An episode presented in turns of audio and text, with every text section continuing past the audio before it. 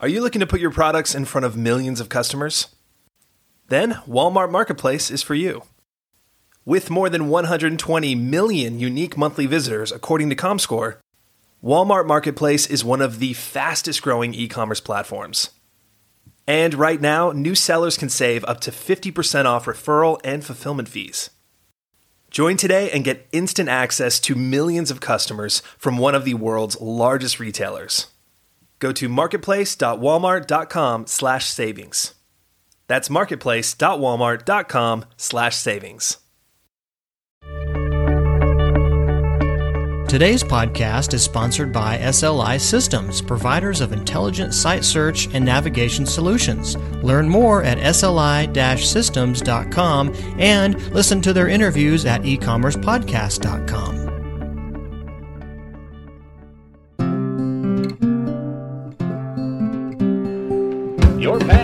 path e-commerce success starts right here.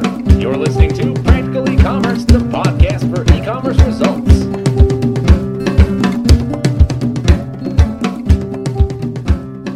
Welcome back to another Practical E-commerce podcast. My name is Brian Getting, and this is a supplemental podcast to our November 2006 issue. And today, Mitch Bettis is speaking with a gentleman named Richard Sexton, who is the owner of a company called Carolina Rustica. Basically, Sexton has uh, parlayed this 10 year brick and mortar successful business into a uh, dynamic multi channel sales business in the form of Carolina Rustica. And uh, by combining brick and mortar and online sales, uh, they expect to generate about $3.5 million in 2006, which would represent a 30% increase from uh, the 2005 year. And uh, approximately 15% of his total sales come from his brick and mortar store, and 85% come from his online sales, which is a, a large, large difference there. So he's looking to uh, add additional brick and mortar locations, but I, I think for the most part, he takes sort of a conservative approach to company growth. And Carolina Rustica is the profile in our November issue, Practically E-commerce. So Mitch had a chance to speak with Richard Sexton, and I'm going to go ahead and turn it over to those two.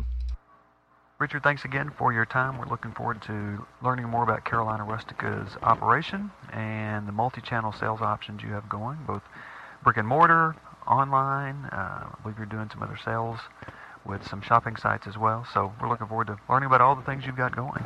All right, well, happy to be here. Maybe we let's begin with just giving us a little background on both when and why this particular business was started. Um, sure. This this business is really um, the evolution of a business that I started uh, about 11 years ago in downtown Charlotte, North Carolina, which was a you know uh, fairly traditional furniture store, which I also supplemented with with imports from um, from Asia, direct imports from Asia, and a local art gallery, and that was called Himalham Gallery. Uh, and I opened that in uh, in '95, I think it was, and that was at the very sort of beginning of, of e-commerce, and I think we went online in '98 and started putting some of our best-selling products, like iron beds, on the internet under HimalhamGallery.com, and it really started taking off. And you know, brick and mortar by itself is always a challenging environment, um, and we just sort of followed that lead as internet sales started to increase. We sort of evolved into Carolina Rustica, changing the name to sort of reflect both our roots and also our sort of our aspiration, some kind of name that people would find catchy and recognizable. Um, because Himalham Gallery, is as near and dear as it was to my heart, sort of reflected my own personal voyage. I was a somewhat of a corporate refugee who, who gave up the uh, the corporate life to start this brick and mortar business after traveling around Asia with my wife for a year. So, so Carolina Rustica grew out of that, and it really has just been kind of one step at a time, very sequential, very controlled in terms of, of how we grow and how we build the business. And from those early days, we've grown into a business with, with uh, 10 full-time employees, a warehouse, a retail operation, a call center, um, as we mentioned earlier, approaching probably about three and a half million in sales this year. Well, in those early days when you were experimenting with online or during the internet's early days, do you recall what kind of shopping cart software you use, and then how has that evolved in your business compared to what you do now? Uh, The shopping cart we had was very crude. I mean, it was, and I don't remember the vendor, but it was basically, you know, these buy me now buttons that you'd put on there. You know, it was okay for the business because the business was not that sophisticated. Now, with over 60 vendors and well over 12,000 SKUs, without options, it's gotten to be very complicated, and we need to we need to address all the different options available. But at that point, it was just you know it was just your basic Buy Me Now button that you click on, and you know set up your merchant account with that particular vendor. And I don't even remember the frame. I, actually, it was just your basic hard-coded HTML pages that we had set up, and then you'd kind of plunk that button in there, and uh, and that's how it worked. So it was it was very you know very very crude, and but the the, the early adopters really kind of had a leg up because you know I remember there were search engines, of course, that don't even exist today, like Northern Lights and Overture was GoTo.com, I think at that point. Magellan, there were a few others, but anyway, if you had a product on your site, it was very easy to get indexed, and you could really leverage that. And you know your your advertising costs and your the amount of effort you had to put into search engine optimization was minimal in terms of the payback you received. And that's really what jump-started our business because we were there kind of early at the forefront. And now it's, while I wouldn't call it a mature industry, it is certainly not in its infancy by any means. In terms of your cart alone, how has that evolved to what you do now? It's out of the box and then customized. So it's um, it's a, a, PHP shopping cart function that we have um, highly customized, which is great in terms of how we display the product it's both out of the box and customized, and that's that's also presents certain limitations to us as well because you know we've, we've kind of tacked on the front end and the back end together, but it, it probably won't be sufficient as we as we continue to grow. If we've got you know 50,000 SKUs on there, we're gonna we're gonna need some kind of other solution for sure. What's the approximate breakdown of revenue streams there? You have your own website, you have the brick and mortar operation, and then you multi-channel various things. I understand mm-hmm. through Amazon, Shop.com, and Google right. Base.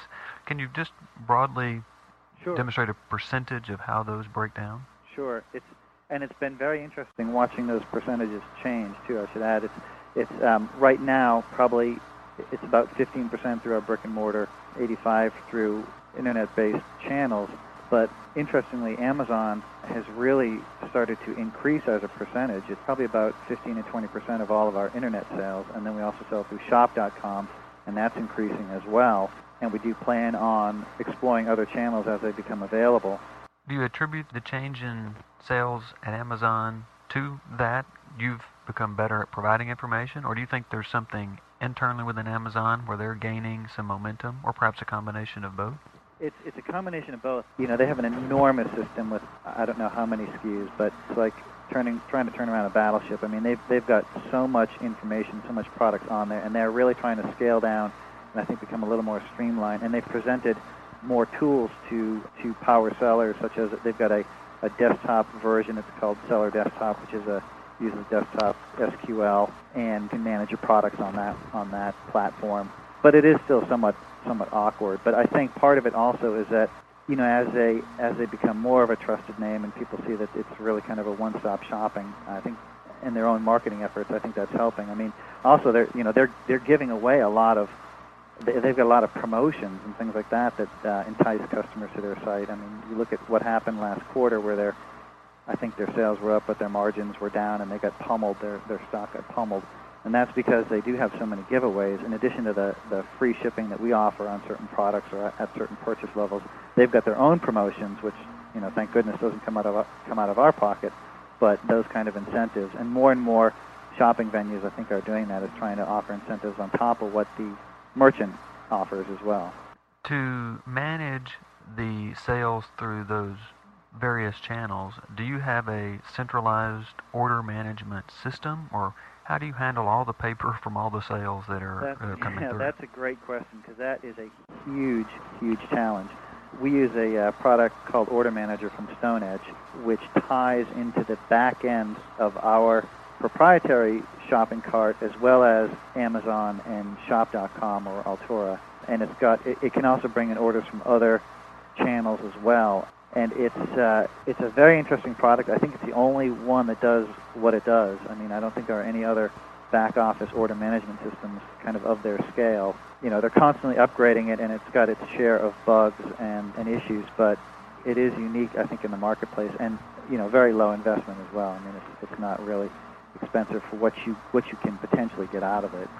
But my understanding of his product is that on the entry level, probably looking at 1,200 to $1,500 on an entry level. there's a next level that kind of supports more robust businesses, maybe in that four to five thousand dollar level. Correct. And either way, that's a that's a that's a significant chunk of change. But can you speak to what kind of return on that investment has been in the sense that has that impacted your staffing level? Has that impacted your customer service? How does that come um, back for you?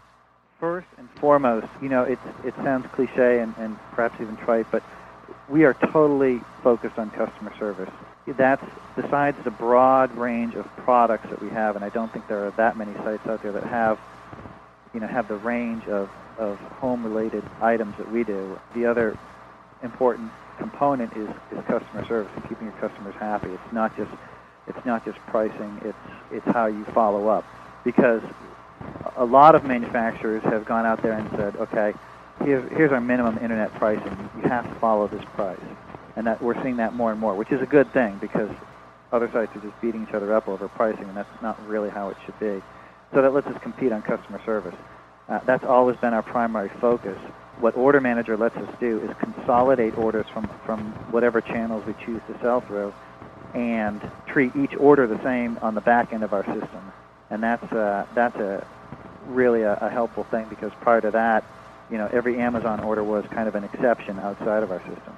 And uh, I think that we can continue to grow without having to hire a huge number of new people. Besides the fact that we're running out of space, but you know, on, on the front end, on the customer service, just answering questions in a, in a quicker way and letting people also check on the status of their own orders and giving, you know, the better information that you give when they're checking online, the less likely you are to have to uh, field a phone call later on.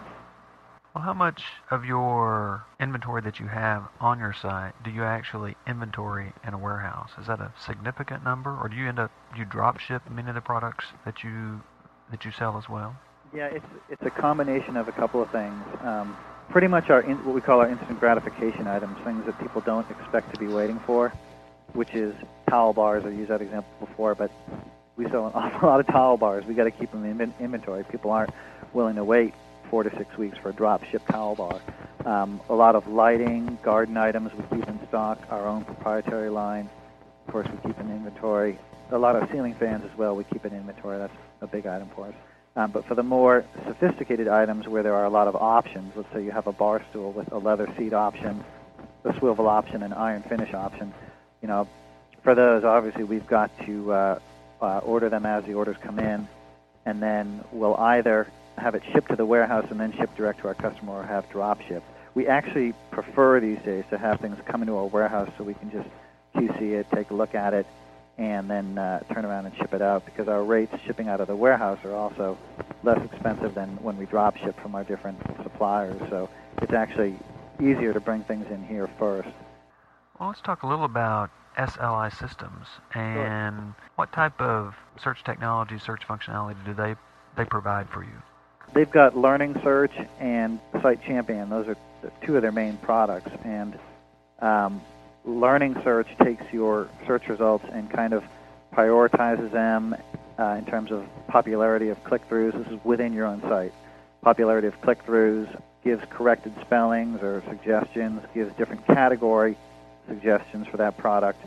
And then Site Champion uh, indexes the search results. You've got to put some coding on your site, but it will index the actual search results, which are on their server, and feed them into Google so you can get increased traffic through pages that appear on Google and other search engines, I suppose, as well. But so there's a twofold benefit there. Our, our own search prior to that was part of the um, part of the off-the-shelf software that we bought, and could we couldn't really customize it because search is, is kind of technical, and you only got out of it what you put in. So if you had an incorrect SKU or typing a typing error or something like that, it it would not give you any results at all or very unsatisfactory results. So, and I think as more and more consumers get comfortable with with search, although navigation is extremely important in your site layout and ease of use for your visitors, I think you know search.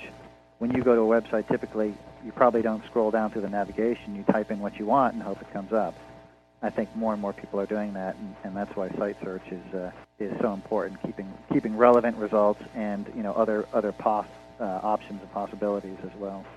The nice thing is that all happens on it, it's it's invisible to the to the visitor, but it, it all happens actually on their servers, not ours.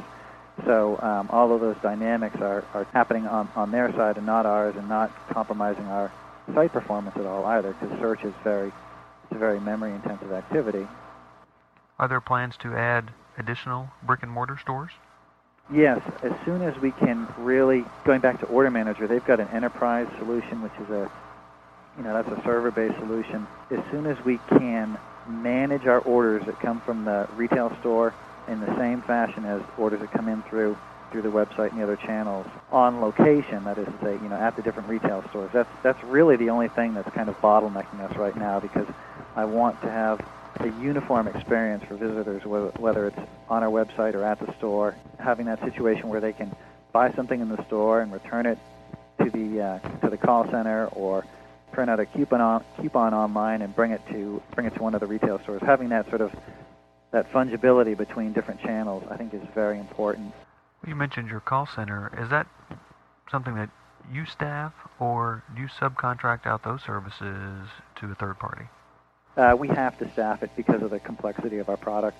With the range of options that you could have on a piece of furniture, you know, it's not like selling CDs or books. Or anything. we do have a certain number of products that are what they are, but that's probably only 20%. And, and some can get very, very complicated. If you're looking at like a, a hanging pendant light from Hubbardton Forge, they've got you know, stem options, canopy options, body options, finish options, glass options. So there's about five or six steps that you could take, and that's just not the kind. You know, you, you'd have a huge compromise in quality if you uh, if you farm that out because you've got to really you've got to really know the product. So we um, one thing we do is people who work in the call center will also work in the retail store and get that feet on the floor experience. And I think that's that's a big help too. It's not just somebody who's you know reading off to you on their computer what you could be reading yourself anyway. That doesn't really help anyone. Uh, is there anything that we haven't covered that you would, in particular, want a a new e-commerce business to, to know? How can they live vicariously through you, and Uh, and from the sense of struggles that you may have shared or experienced that you might want to share with those that are in the process of ramping up their business, trying to reach the level you've attained? Well, it's it's a labor of love. I mean, just just on Sunday, I got a call from our uh, our servers at Rackspace. They called and we had a server was down, and you know, 3:30 or 4 in the morning, my phone, my cell phone's ringing, and I've got a new baby in one arm, and I'm trying to help them get Apache up and running on the server in the other arm. That that kind of thing, you know, happens all the time. But this is the most challenging environment that any anyone entering into the business could experience, I think, because you know there's there's pressure on margins because of increased pay-per-click advertising costs. I mentioned to you in my email that our, our costs have tripled on certain keywords. Um, increased transportation costs, which you can't really pass through to the consumer as much as you'd like to. So you really have to look at your business model and see whether it's going to be worth it or not.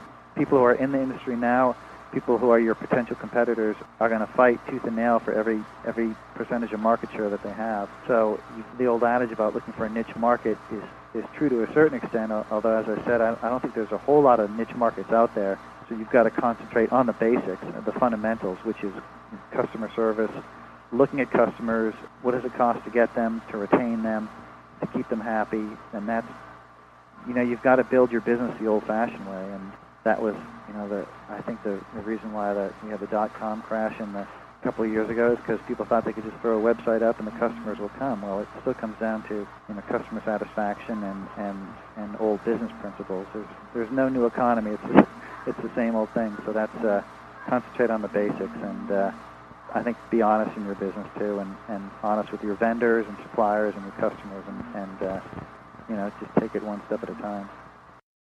And that's going to wrap it up for this podcast. Uh, once again, that was Richard Sexton, the owner of Carolina Rustica, who uh, had a chance to speak with Mitch Bettis. We thank him for taking the time, and uh, he is also the subject of our website profile in the November 2006 issue of Practical E-commerce magazine. So definitely take a look at that, and hopefully we'll uh, see you back next month for our next profile.